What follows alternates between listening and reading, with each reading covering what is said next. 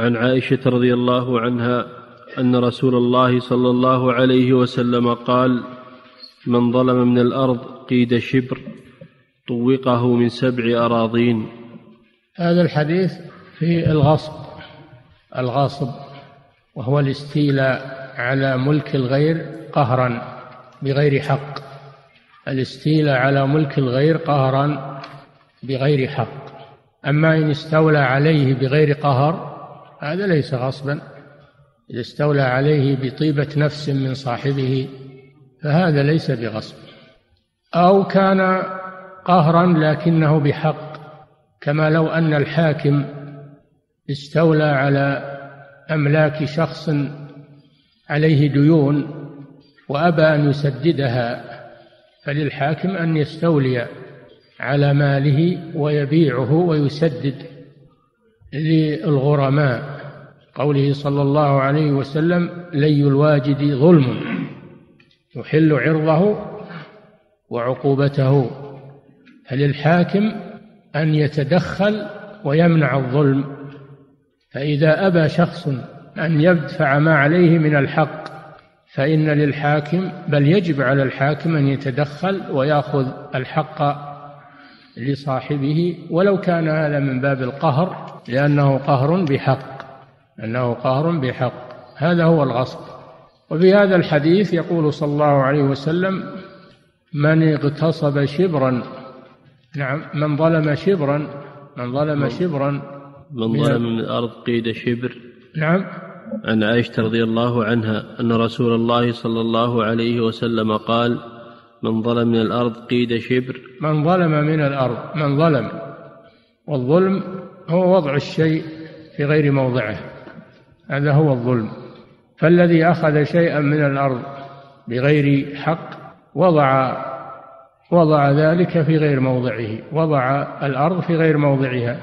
وقيد شبر، قيد معناه قدر، قدر شبر بشبر الإنسان بشبر الإنسان وهذا من باب التنفير عن الظلم، لأن الشبر ما لا ينتفع به، لكن هذا من باب التنفير من الظلم، تنبيها بالأدنى على الأعلى تنبيها بالأدنى على الأعلى.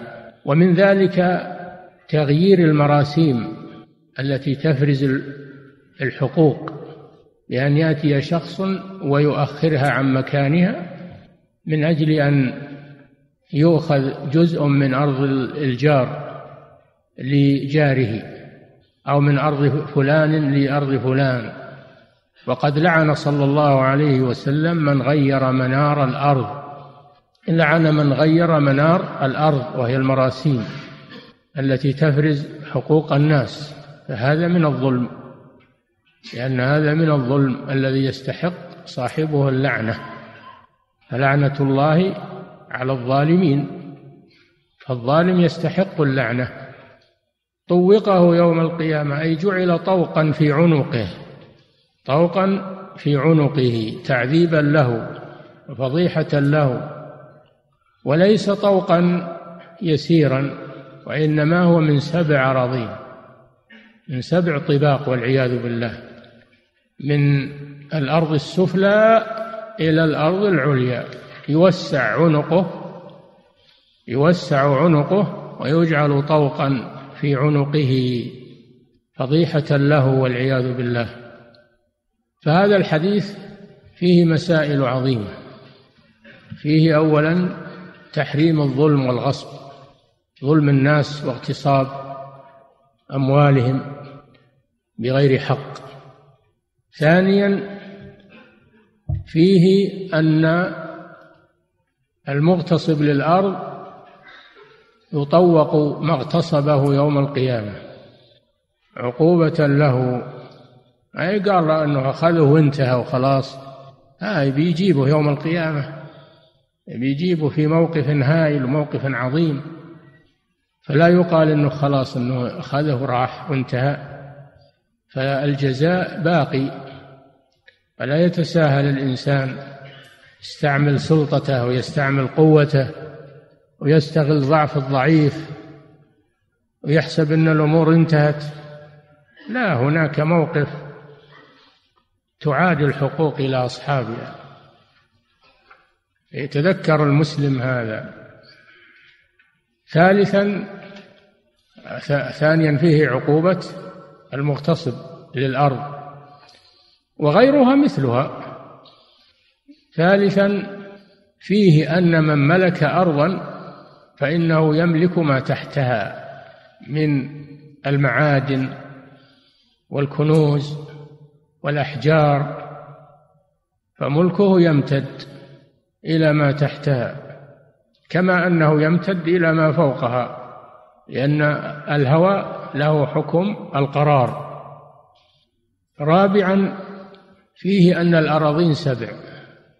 الله جل وعلا ذكر أن السماوات سبع، هذا بنص القرآن، خلق سبع سماوات، في كثير من الآيات أن السماوات سبع، ولم يذكر في القرآن أن الأراضين سبع، لكن جاءت إشارة إلى ذلك في قوله الله الذي خلق سبع سماوات ومن الأرض مثلهن، وقوله مثلهن يدل على أنهن سبع مثل السماوات.